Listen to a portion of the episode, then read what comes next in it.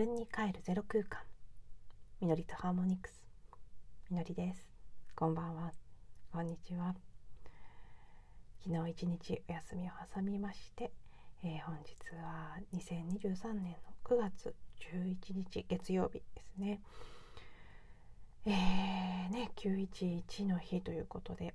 うんアメリカではまあ、ちょうど今ぐらいですかね日付が変わっているんじゃないかなと思うので、まあ、アメリカの中にもタイムゾーンがいくつかありますけど、うん、ニューヨークのある辺りだともう多分変わっているんじゃないかなと思うのではい、えー、ね9月11日のあの事件から今年は何年になるんでしょうか。私は実は事件が起きた時うんハワイに行っていたんですね。で帰国予定日から飛行機が飛ばなくて4日オーバーして、えー、ようやく帰国できるということがあったこともありすごくうん今でもはっきりと記憶しているあの日の出来事という感じですね。そしてそういったうん事件が起きた日と重なっているからなのかそしてそれとも関連して水面下で人類の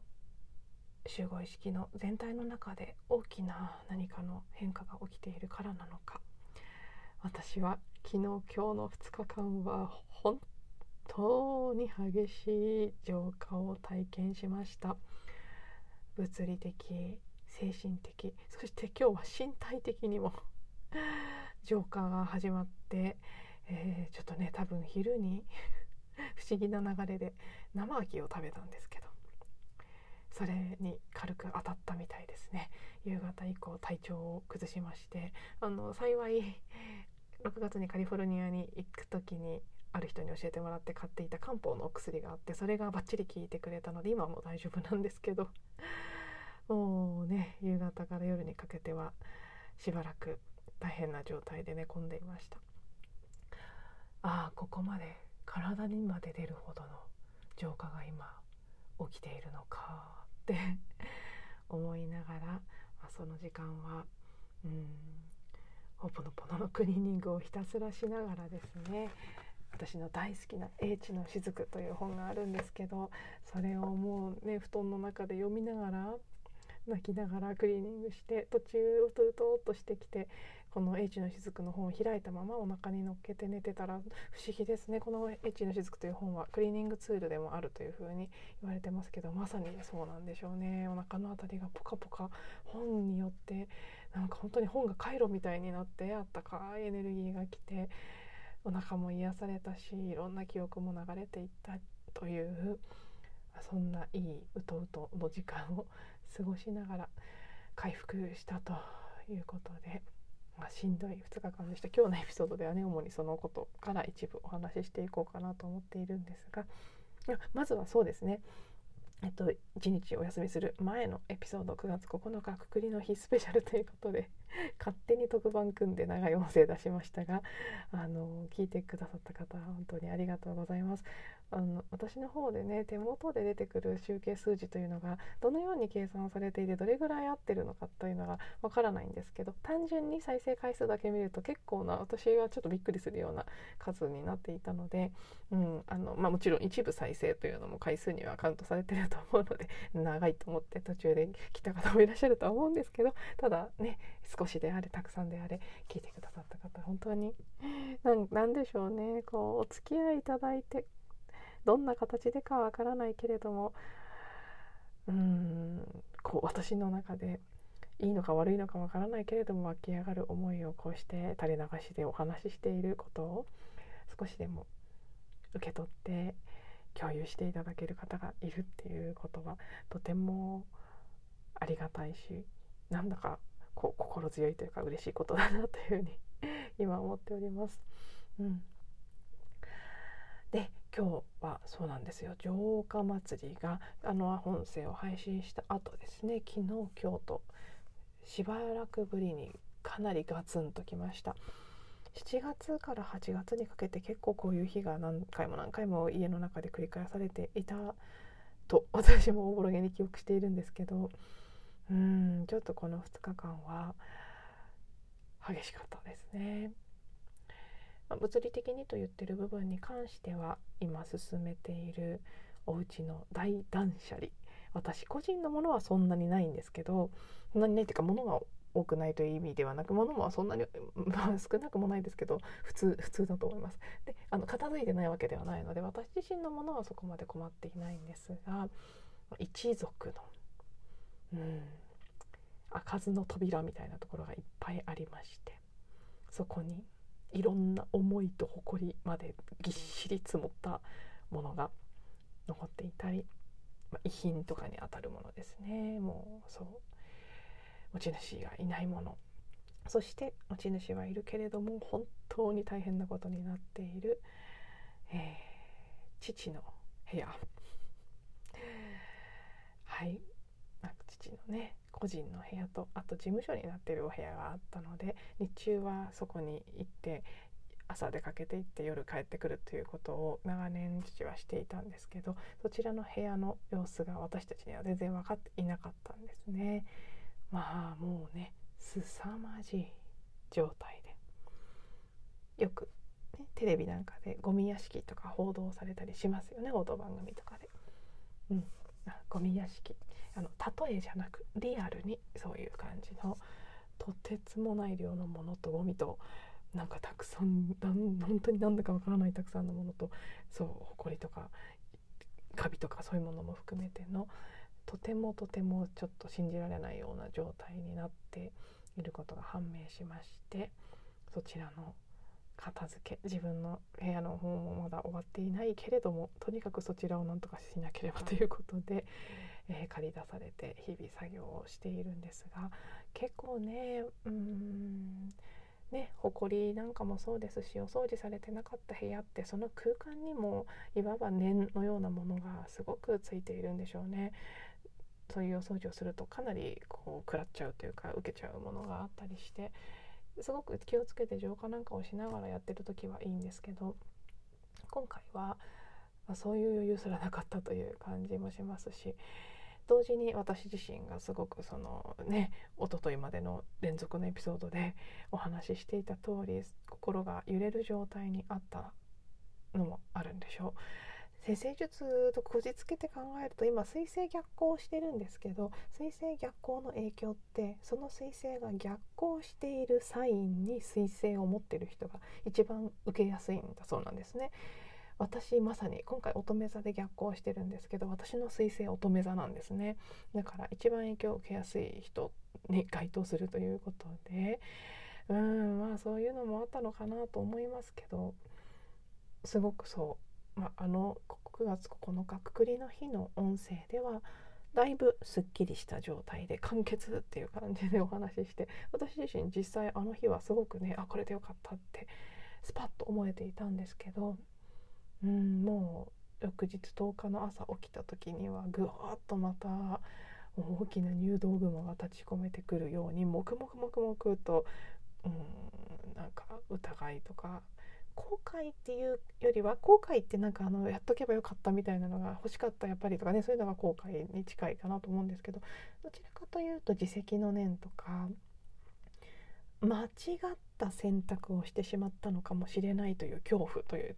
感じのが強いですね。あ猛烈な勢いで立ち上がってきてそこから転じて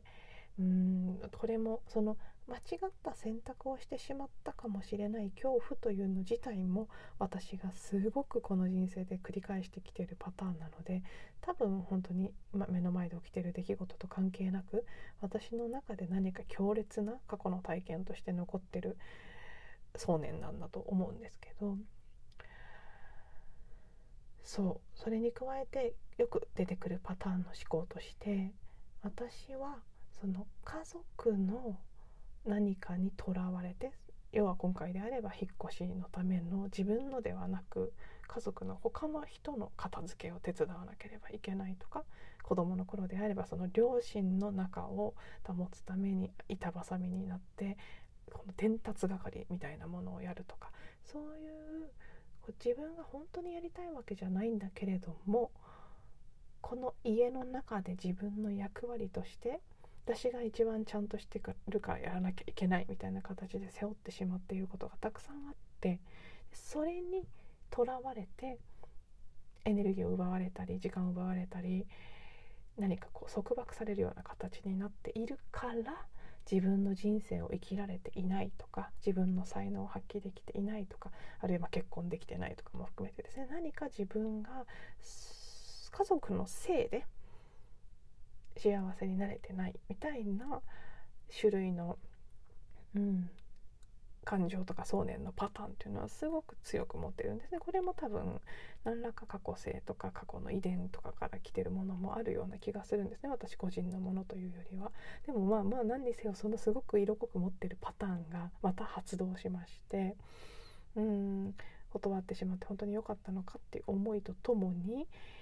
あ本当はこんな家族のいろいろなんて投げ打って自分の一番可能性のあるところをやらなきゃいけなかったんじゃないかとかそれがしたかったっていうよりはいけなかったんじゃないかっていう感じですね。だからそうではないこともどこかで感じているんですけどじゃあこの引っ越しのことがなかったら本当にやりたかったのかっていうとそれもうーんってなってしまうのでまあねこうやりたいというものではなかった。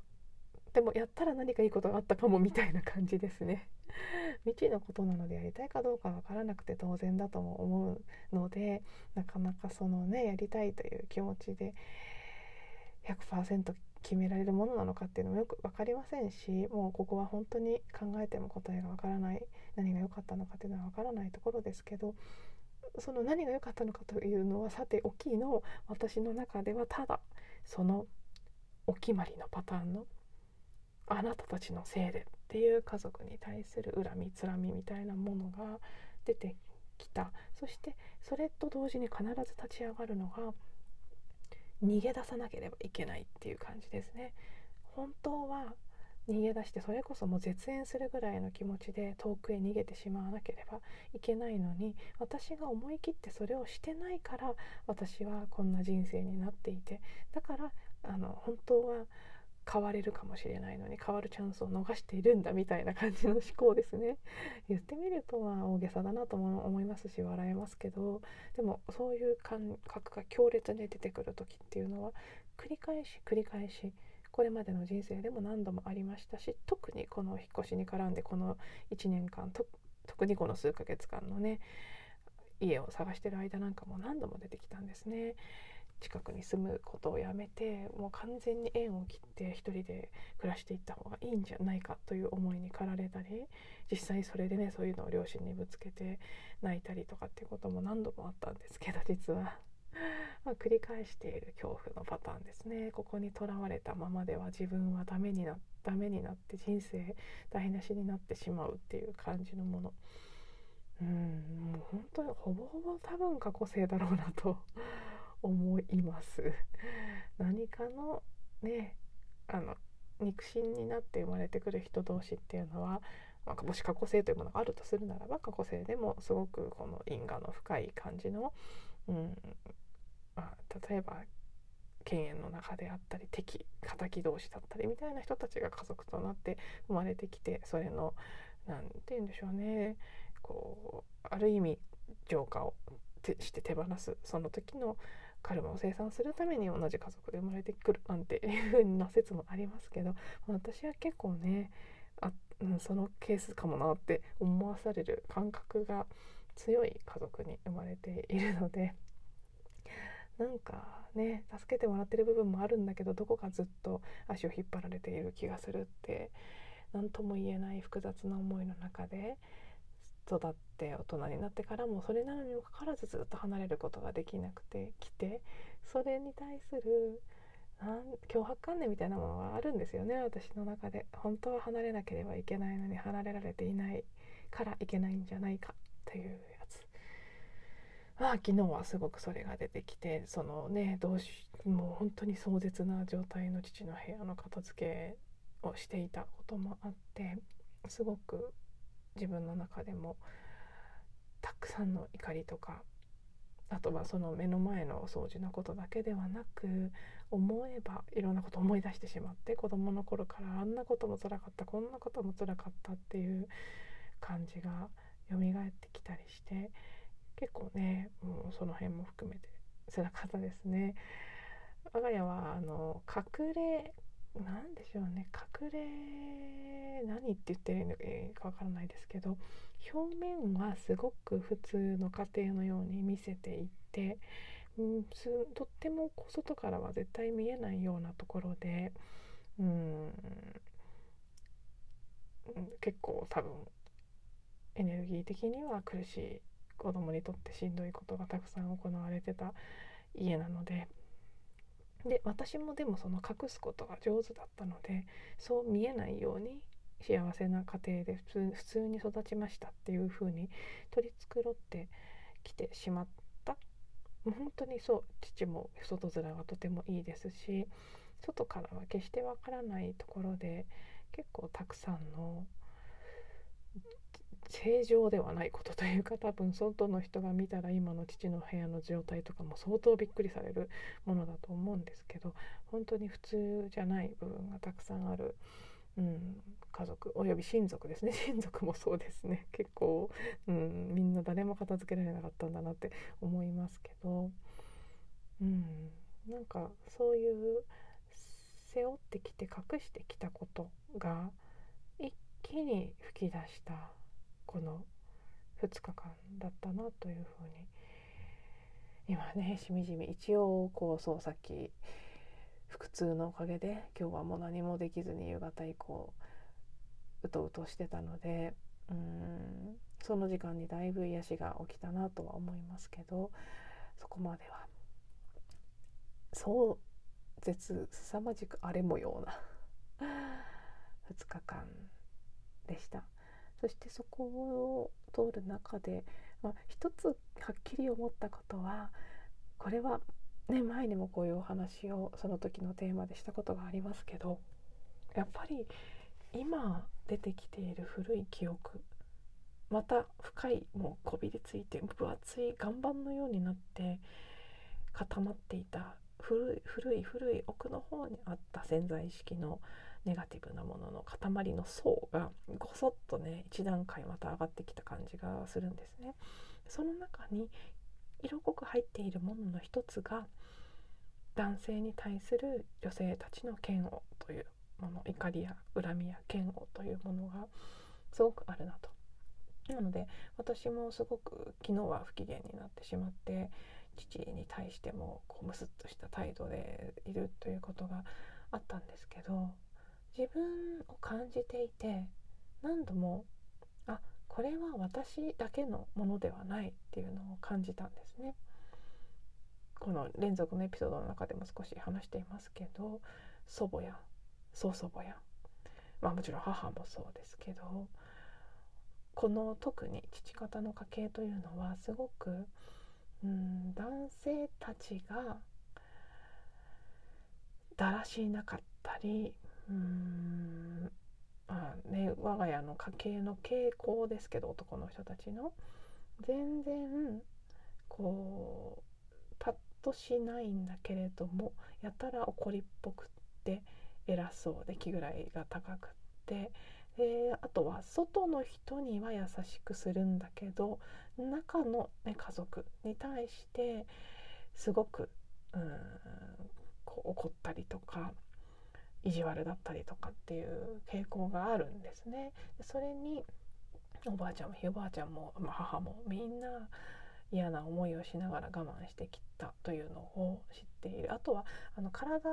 ね足が悪くなってそあのひいおじいさんもずっと晩年介護をおばひいおばあちゃんがしていた状態だったので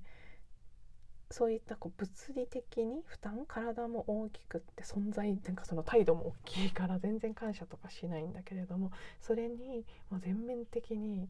全部のことをやってあげなければいけないっていう感じですね。そういう思いを、まあね、女性たちが代々してきているのを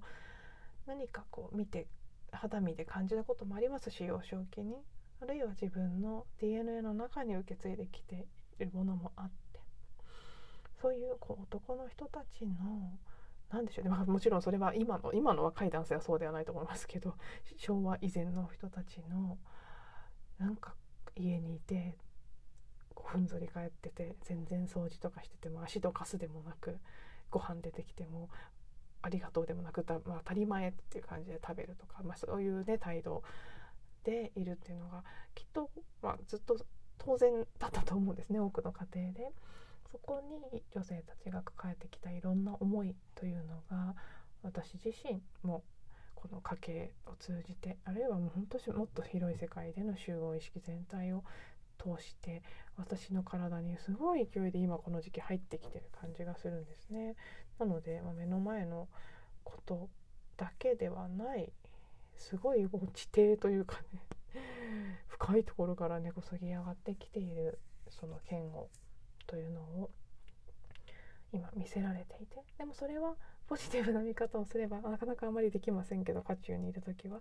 終わらせる準備ができたから出てきてくれたということでもあって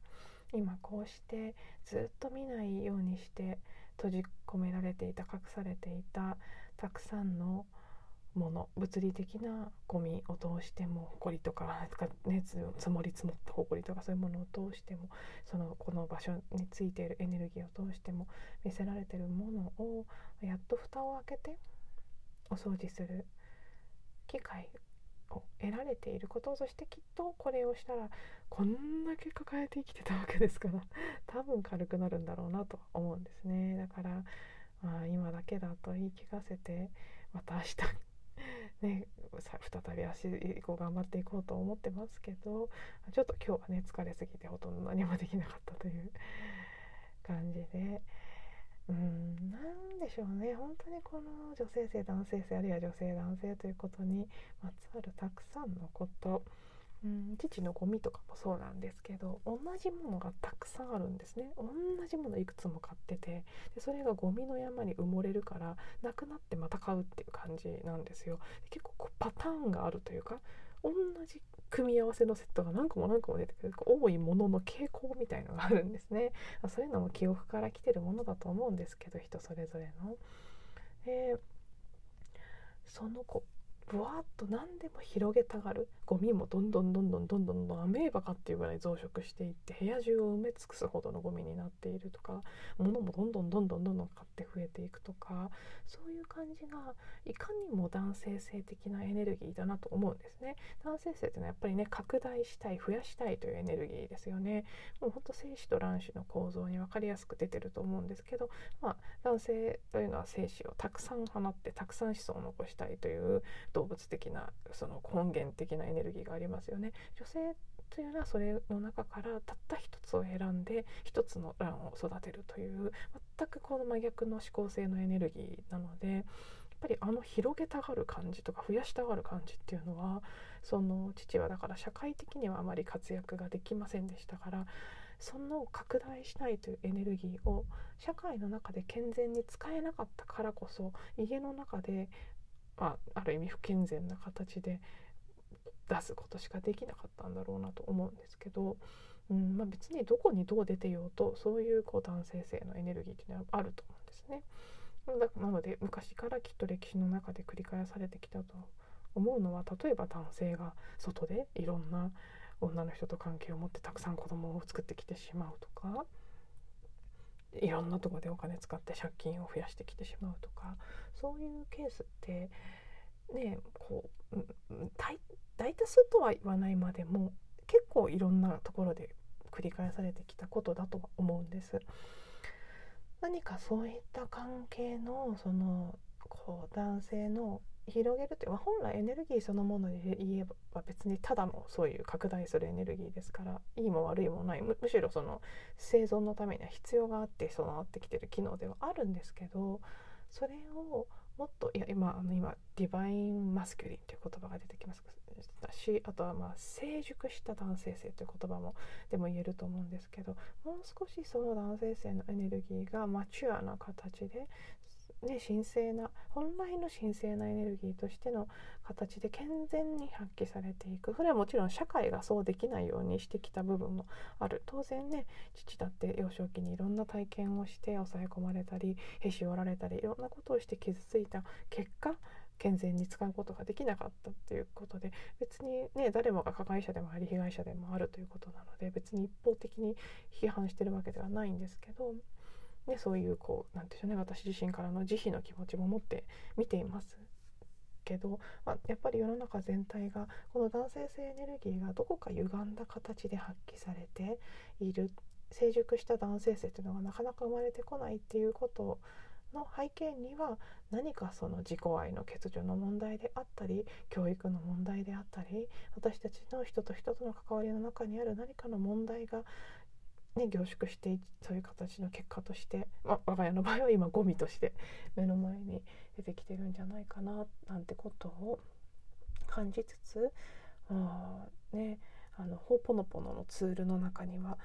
女性たちの男性たちに対する嫌悪の記憶をクリーニングするツールですというものがいっぱいあるんですよね。3つ4つあって。他のテーマ例えばお金とかいろんなこれは何々にいいクリーニングツールですね書いてあるのありますけどこんなに多いのは多分ね一番多いのは女性の男性に対する嫌悪っていうのが一番多いと思うんです。それぐらい人類の記憶の中に一番と言っていいぐらいはびこっているものの一つだと思うんです。だからこそ私もすごく今たくさん体験させられて見せられて、うん、この家計のいろいろなもののお掃除と合わせて心の部分もすごく掃除させられてるのかなというふうに感じております。そしてそれをしながらもう一つすごく感じたことは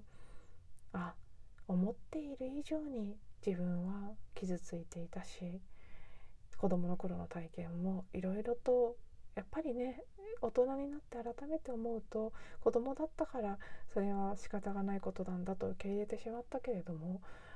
どう考えてもおかしかったなっていうこともたくさんあるんですね。